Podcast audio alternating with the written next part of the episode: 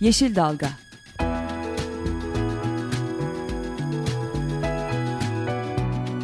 Çevre mücadeleleri üzerine.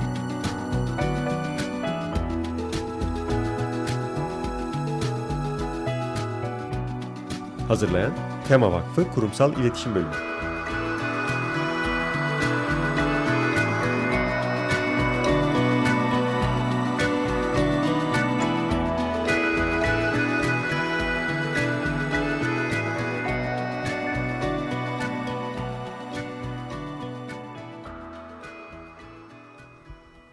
Merhabalar, bir Yeşil Dalga programında daha sizlerle beraberiz. Ben programı hazırlayan ve sunan ekipten Gökşen Şahin. Ben Özgül Erdemli Mutlu. Bu hafta konumuz aslında Toprak Bayramı. Çok kişinin bilmediği Toprak Bayramı'nı konuşacağız. Ama ondan önce haftanın haberleriyle başlayıp yavaş yavaş konumuza doğru ilerleyeceğiz. İlk önce... Ondan önce aslında bugün stüdyoda bir tane daha e, konuk programcımız var. Onu da duyuralım. E, Barış Gencer Baykan hem Yeditepe Üniversitesi'nde akademisyen arkadaşımız. Aynı zamanda da Açık Radyo'yu dinleyenlerin bildiği Bir önceki programdan. ekonomi ekolojiden. ekonomi ekolojiden. Bizim öyle iyi bir şey oldu aslında. Yani Sürekli saatleri değiştirelim yani biz hep biz önce giriyoruz. Biz birbirimizi de özlüyoruz. Arka arkaya program yapınca Pelin, Serkan, e, Barış ara ara geçen hafta örneğin Serkan e, konuşmacı, konuk programcımızdı. Bu hafta da hoş geldin hoş diyoruz bulduk, Barış. teşekkür ederim. Evet öyle biz aslında Barış bizim programı bilmiyorum biliyor musun? Kısaca hiç, duy, hiç önce, duymadım. Önce formatımızdan ilk bahsetmek defa, ilk istiyorum defa. konuk programcı olarak. Önce haftanın haberlerini yapıyoruz arkasından da konumuzu konuşmaya başlıyoruz. Bu hafta aslında ilk e, vermek istediğimiz haber Bartın'la ilgili. Bartın'ın e, orada bir termik santral yapılması planlanıyor. Hema termik santrali hepimizin bildiği ve dinleyicilerin de büyük ihtimalle bildiğini düşündüğümüz üzere.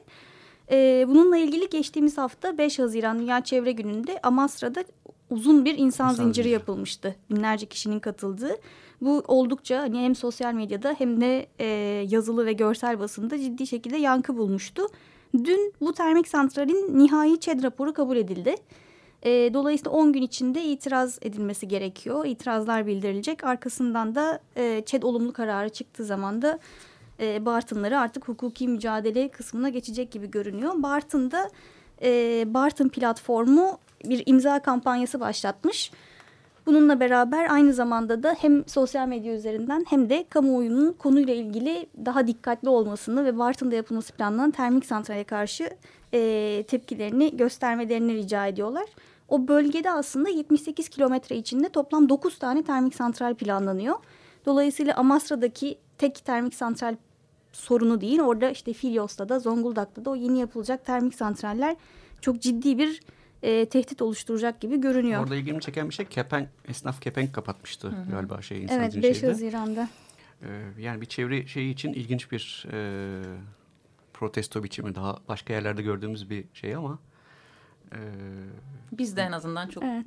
biz de gördüğümüz bir şey değildi. Evet değil mi değişken evet. o şeyin de desteği ekonomik orada ekonomik e, diyelim esnafın ya da ekonomik hareketliliği sağlayanların da bu işe destek verdiğini. Daha önce Gerze'de falan balıkçılar örneğin Oldu. çok şey yapıyorlardı ama zaten termik santral balıkçılığı çok ciddi şekilde etkileyeceği için bu şeydi ama esnafın kepenk kapatması gerçekten hani bizim de çok sık görmediğimiz bir şeydi. Ama bu e, Amasra'nın aslında bir bütün olarak termik santrali istemediğinin de evet. bir başka evet. göstergesi. Ee, oradan Butan'a geçeceğim. Başka sınır ötesinde, başka e, uzaklardan e, enteresan bir haber var. Onu paylaşmak istedik.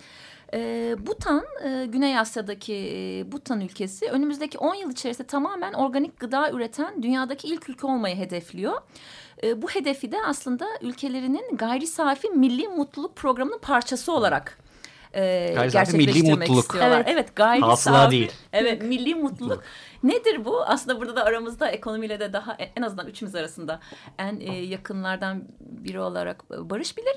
E, çok ilgimizi çeken şey hani gayri safi mutluluk programı nedir? Milli mutluluk programı. Bu tanrılar ülkelerinin gelişmişliğini milli gelir ya da milli hasıla endeksleriyle değil mutluluk endeksleriyle ölçüyorlarmış.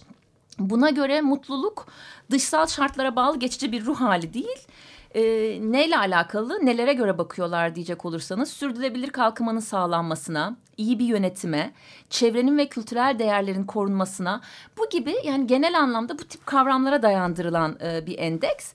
Bu yüzden de e, bunu da ölçülebilir hale getirmek için bir endeksini kurmuşlar. 9 ana 72 alt göstergesi var. Bu detaylara girmeyeceğim hani Google'dan bile girerse dinleyicilerimiz detaylı bilgi görebilirler. Ama e, birkaç göstergeden bahsedecek olursak yaşama standartları, sağlık, eğitim, ekolojik bütünlük, topluluğun canlılığı ki çok ilgimi çekti bu, zamanın kullanımı, iyi yönetişim, ruhsal iyilik hali e, göstergelerden. E, dolayısıyla e, gerçekten çok ilgimizi çeken bir konu oldu. Umarız bu sadece Butan'da değil, başka ülkelerde de e, ön plana gelen bir kavram olsun. Evet, bu son yıllarda tartışma evet. Yani para mutluluk getirir mi tartışması. E, bir yere kadar getiriyor ama bir yerden sonra ilişkinin... Bir de e, biz kalkınma yani daha doğrusu mutluluğu kalkınmayla ve doğrudan aslında e, betonlaşmayla birbirine paralel görüyoruz.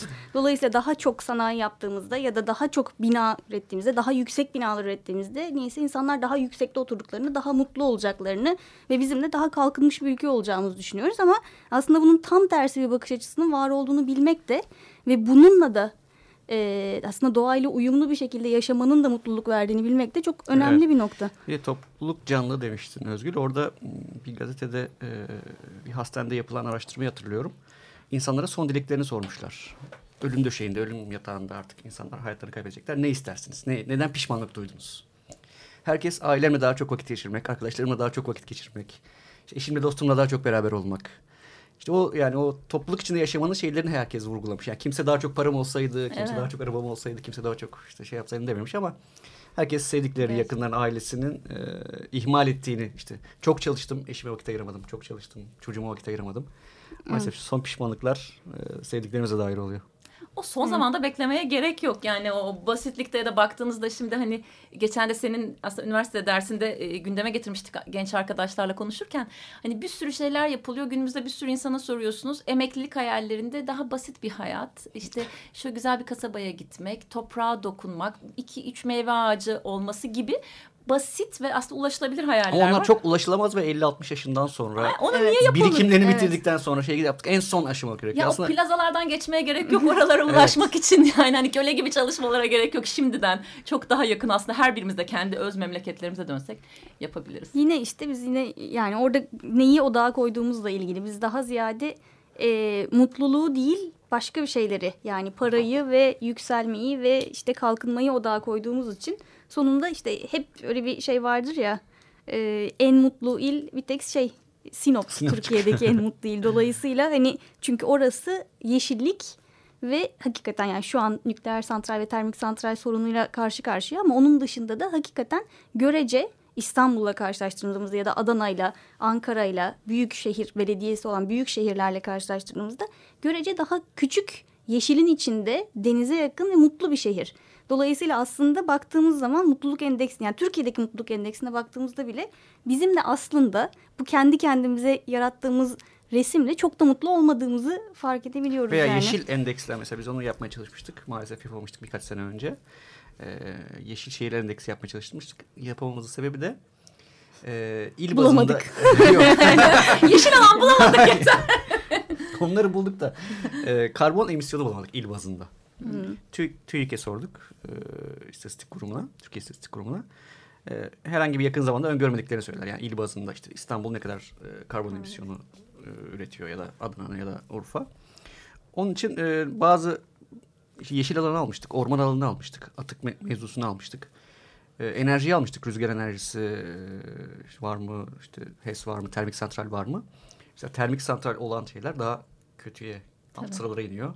Orman arazisi yüksek olan Muğla gibi şehirler işte 60-70 küsur daha yukarı çıkıyordu. Yani mutlu şehirler endeksiyle yeşil şehirler endeksini beraber belki şey yapsak Evet. örtüşebilir diye düşünüyorum. Hatta bir de yavaş şehirler oradan Evet. şeye bağlayacağım. Hani baktığınızda da şu anda Türkiye'de çok daha arttı sayılar ama ilk yavaş şehir Seferihisar. Seferihisar. Ee, benim de ailem orada zamanını geçirdiğinde büyük zamanı biliyorum. Ama baktığınız zaman hani gene senin öğrencilerinle konuştuğumuz konuya geliyorum Barış. Yani Seferihisar'a baktığında hemen yanındaki komşu Çeşme'ye baktığında hala gençler yani gençler biz de gençliğimizde öyle düşünüyorduk tabii ki daha gençken. Daha çok hani o hayatlar e, yaşlanınca, emekli olunca Seferihisar'a baktığınızda da ez cümle demek istedim. Hala çok daha orta yaş emekli insanların gittiği bir yer. Ama baktığınızda bu tip hayatları geçirmek için işte bu İstanbul'daki ya da İzmir büyük şehirlerdeki bu mutluluk arayışına baktığımızda 70 yaşında gerçekleştirilecek bir şey değil. O kadar da uzak, o kadar da zor değil. Ama ben gençler yani gördüğüm kadarıyla öğrencilerden bir kısmında en azından şey var. E, çünkü Seferihisar'ı görüyorlar. E, Gökçeada'yı görüyorlar. Bozcaada'yı görüyorlar. Yani öyle bir hayatta mümkün. Doğru. Şeyin dışında yani büyük... E... Yani bir geri dönüşün başladığından ve gönüllü sadeliğe doğru bir geçişin başladığından Aynen yani şey de olsa ufak da olsa yavaş 10 sene önce görmediğimiz şekilde bir şey var. Kırsala dönüş hareketi var küçük Kırsala dönüş hareketi var. Sayıları az da olsa arkadaşlarımız ee, şehirde var. Kırs, kırsal demeyelim ama şehirde daha doğa dostu yaşamak, daha e, evet. Az parayla veya az tüketerek yaşamak. Bunlar yani artık şey değil. Yani az tüketmek de bir yerde moda olacak, bir yerde trend olacak diye düşünüyorum. Yani evet. şu an çok Şimdi az önce sen sera gazıyla ilgili konuşmuşken bir başka haberimiz var aslında bunu ben National Geographic'ten buldum. Çok da çarpıcı bir haber. Ee, Sovyetler Birliği'nin yıkılmasından sonra ilk defa Amerika'da yayınlanan bir atlasta bu kadar radikal değişiklik olmuş. Ee, çok ilginç bir haber. O da e, 1970'lerden bu yana Kuzey Buz Denizi'ndeki buzulların çok büyük bir oranı eridiği için atlasların yani orada çıkan coğrafya atlaslarının özellikle Kuzey Buz Denizi'ni içeren kısımları işte Sovyetler Birliği'ndeki harita değişiminden sonraki hmm. şimdiki en ilk büyük, büyük ilk büyük harita değişimini gösteriyormuş. Dolayısıyla e, çok önemli bir şey aslında bu baktığımızda. Hani de... az önce konuştuğumuz konuda doğrudan bağlantılı aslında biz işte fosil yakıtları ve bambaşka bir kalkınma ve mutluluk kavramını yaşamımızın odağına koyduğumuz için aslında fark etmeden doğayı gittikçe yok ediyoruz ve gittikçe tüketiyoruz. E, İstanbul'un şeyi de değişti. Yeni, yeni kapı dolgusuyla, Maltepe'deki dolgularla. Yani İstanbul'un havadan bir fotoğrafı çekilse herhalde Evet. Ee, geçtiğimiz 5 yıl 10 yıla göre farklılaşma mutlaka görürüz. Ya bizde de atlaslar değişebilir. evet bizde de atlaslar yani bizde en azından yani bizde en azından şey e, buzullarla ilgili çok bir şey evet. değişmeyecek olsa bile en azından kıyı şeridindeki şehirlerin deniz seviyesinin yükselmesinden etkilenmesi büyük oranda göllerin, olabilecek e, gibi. çekilmesiyle de veya göllerin evet, şehrin yüz ölçümünü kaybetmesiyle de haritalar değişebilir. Çünkü Tuz Gölü bildiğimiz büyüktür. Van Gölü büyüktür ama e, son zamanlarda artık haritalarda Öyle ince ayarlar, oranlar yapılıyor bilmiyorum ama e, kaybettiğimiz göller var değil mi? Haritada artık evet. ortaokula çizerdik gölleri, nehirleri. Şimdi çizemeyeceğimiz göller evet. olabilir. Bunlar yani hem onlar çok önemli. Öbür taraftan da aslında hala da işte Bonn'da Birleşmiş Milletler İklim Değişikliği Çerçeve Sözleşmesi'nin müzakereleri devam ediyor. Ama hala da çok yavaş giden bir başka iklim değişikliği politika sürecinden bahsediyoruz. İşte bir başka haber var. Yine iklim değişikliği üzerinden devam edersek Amerika'daki bu işte bunlar kral mısırı diyorlar. En büyük ve onların e, Amerika'nın temel gıda üretim maddelerinden bir tanesi. En büyük oy mısırları. Bu yılki kuraklık yağış azlığına bağlı olarak özellikle ülkenin yüzde 40 daha az mısır üreteceğini bu yıl için öngörüyorlar. Buna benzer bir rakam yani yüzde 40 rakamı en son 2008'de yaşamıştık Amerika'da. Amerika'daki yüzde 40 daha az mısır üretimi aslında dünya çapında ciddi bir gıda fiyatlarındaki artışa sebep olmuştu. biri galiba. Evet. Onlar nişasta, şeker üretiminde. Evet, henüz Rusya üretiminde bir değişiklik olacağını açıklamadı. Ama Amerika geçtiğimiz 2008'de böyle bir şey yaşadığında e, Rusya kendisini garantiye alabilmek için işte e, dışarıya başka ülkelere satışını durduracağını ya da kısıtlayacağını söylemişti.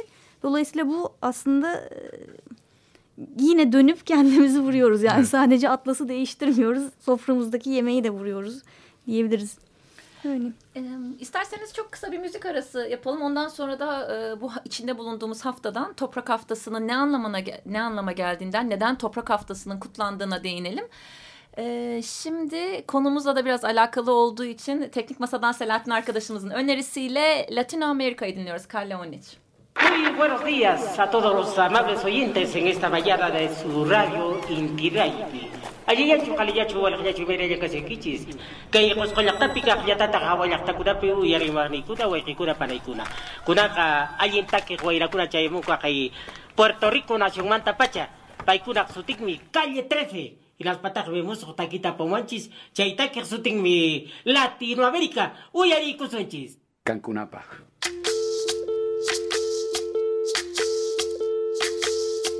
Soy Soy lo que dejaron, soy todas las obras de lo que se robaron. Un pueblo escondido en la cima. Mi piel es de cuero, por eso aguanta cualquier clima. Soy una fábrica de humo, mano de obra campesina para tu consumo. Frente de frío en el medio del verano, el amor en los tiempos del cólera, mi hermano. El sol que nace y el día que muere, con los atardeceres. Soy el desarrollo en carne viva, un discurso político sin saliva. Las caras más bonitas que he conocido, soy la fotografía de un desaparecido, la sangre dentro de tus venas. Soy un pedazo de tierra que vale la pena una canasta con frijoles. Soy Maradona contra Inglaterra, anotándote dos goles. Soy lo que sostiene mi bandera, la espina dorsal del planeta en mis cordilleras. Soy lo que me enseñó mi padre, el que no quiere a su patria, no quiere a su madre. Soy América Latina, un pueblo sin pierna pero que camina. Oye, Tú no puedes comprar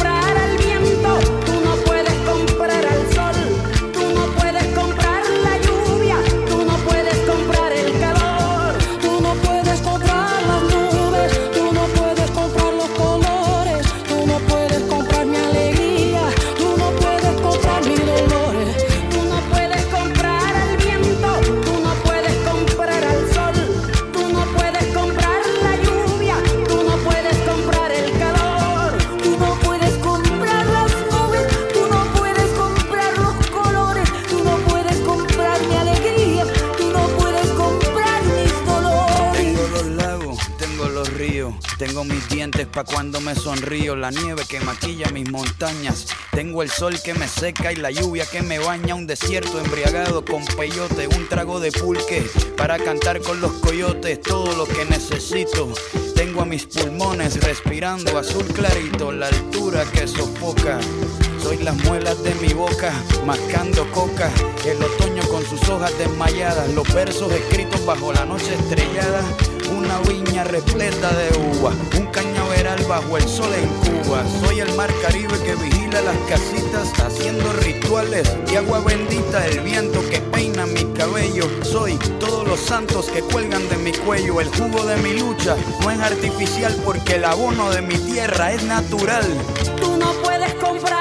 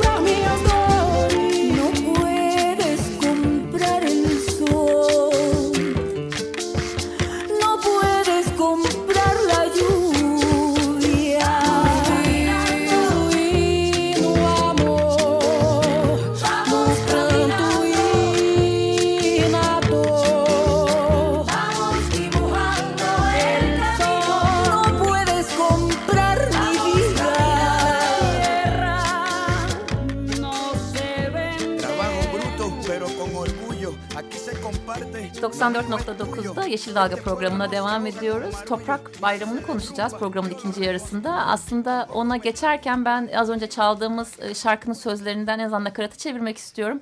E, Çok çok anlamlı bir şarkı. Ana vatanını, toprağını sevmeyen annesini de sevemez diyor. Ve nakaratta e, rüzgarı satın alamazsın, güneşi satın alamazsın, bulutları satın alamazsın.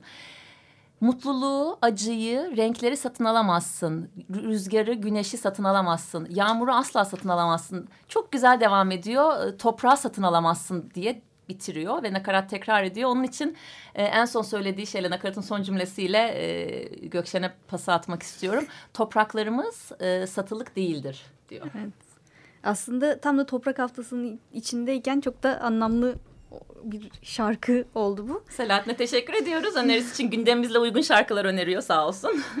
Bugün az önce aslında şarkı arasında Barış'la konuşurken de fark ettik. Bu hafta Toprak Haftası'nın içindeyiz ama Türkiye'de çok az insan Toprak Haftası'nın Ben kutlandığının ilk defa farkında. sizin Facebook'taki e, e, yazdığınız nottan gördüm. Evet.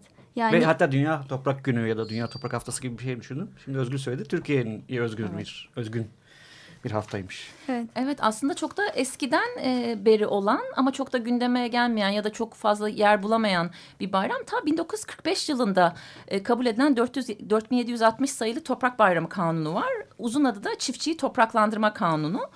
E, bu kanuna göre 11 Haziran tarihini takip eden pazar günü her yıl Toprak Bayramı olarak kutlanıyor. Yani aslında çok eskiden beri var olan bir bayram. Evet ee, ama öbür taraftan da ironik olarak şu an Türkiye'de çok hızla e, tarım arazilerimizi ve topraklarımızın yapılaşmaya açıldığını ve onları kaybettiğimizi görüyoruz.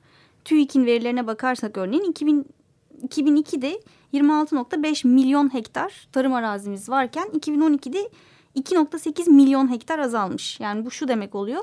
Bizim toplam tarım arazilerimizin yüzde onu betonlaşmış. Yani yapılaşmaya açılmış. Programın ilk yarısında konuştuğumuz bölümle de bağlanıyor aslında.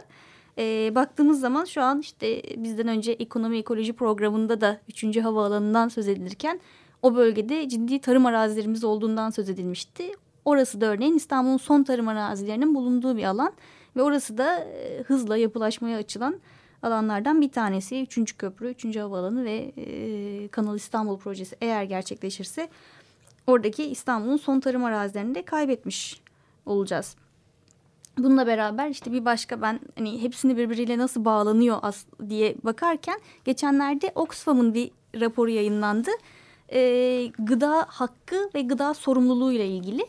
Orada e, Oxfam'ın raporunda şimdi dört yıllık bir araştırmanın ara raporuydu bu yapılan araştırma. Şunu söylüyor gittikçe insanlar tarım arazileri kaybolduğu için gıda bulacak bulabileceklerine karşı güvensizleşiyorlar. Dolayısıyla ve hep bu tartışmada kendilerinin gıda hakkının nerede yani bir insanın gıda hakkı nerede başlar? Ne zaman bir insanın hani gıda hakkını iddia edebilir? O tartışmada yanıtsız kalıyorlar. Dolayısıyla insanların bu güvensizlikleri aslında gıda fiyatlarını çok ciddi şekilde arttırıyor. Baktığımız zaman hem topraklar kayboluyor hem topraklar çok hızlı yapılaşmaya açıldığı için biz de öbür taraftan artık gıda bulamayacağız diye panikleyip gıdaların fiyatlarını arttırıyoruz.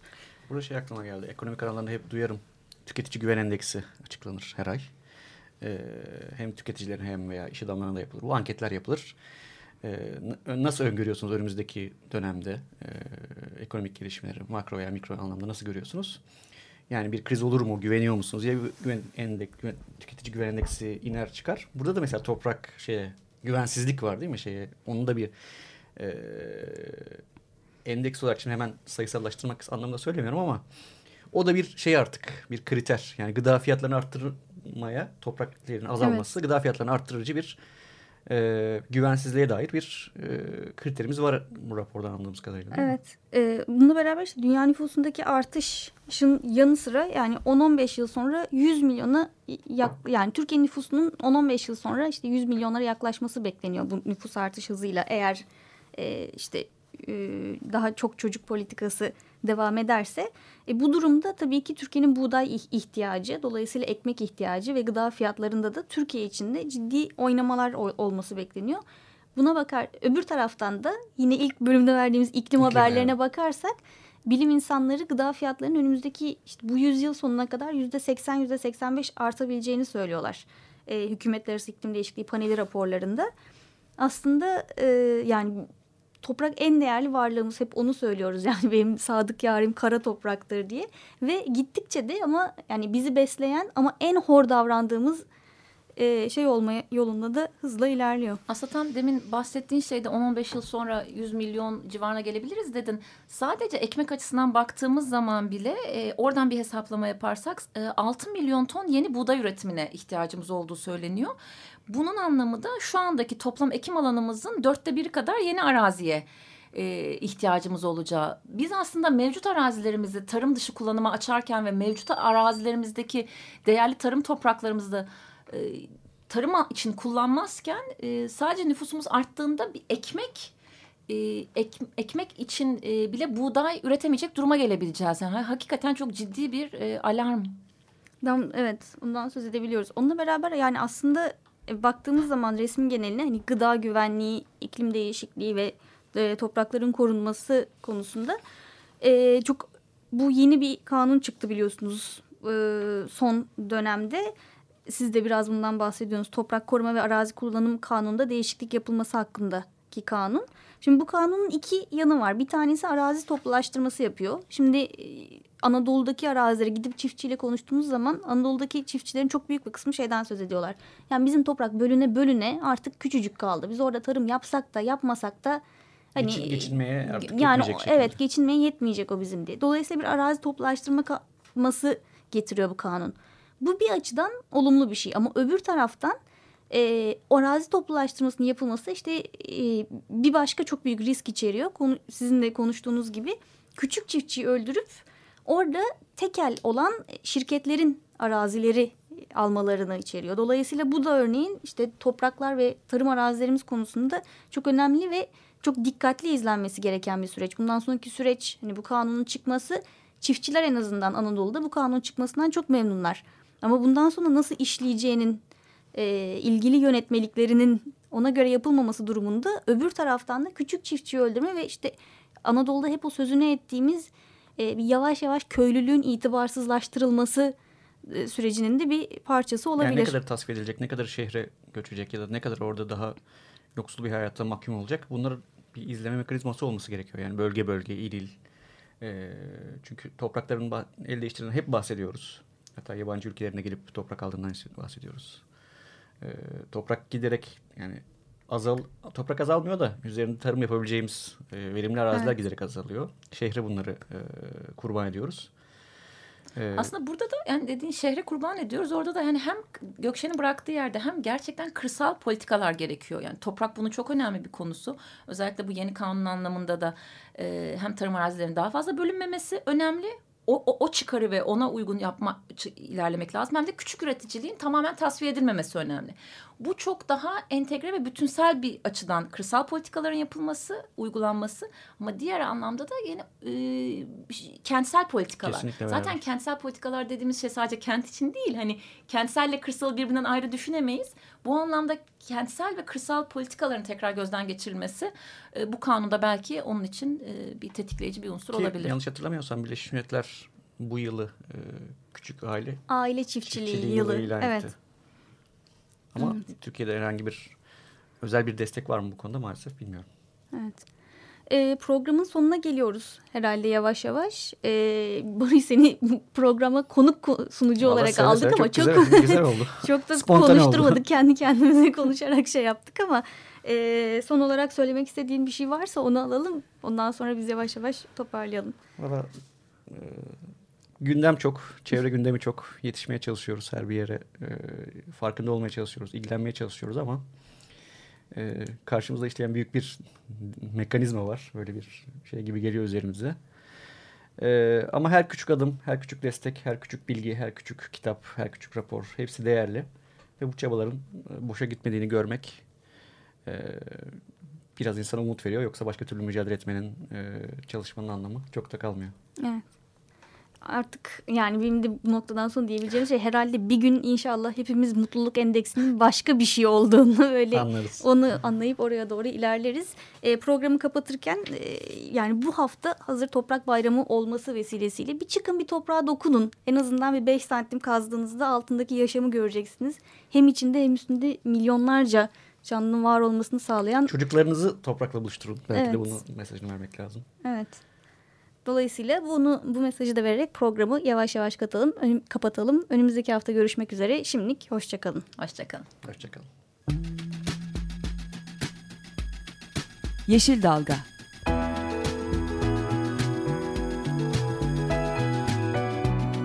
Çevre mücadeleleri üzerine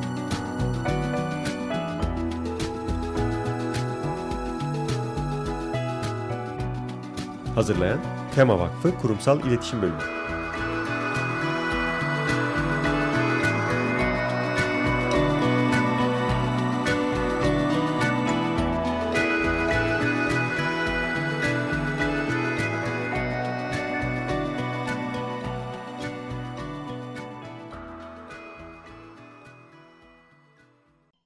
Açık Radyo program destekçisi olun. Bir veya daha fazla programa destek olmak için 212 alan koduyla 343 41 41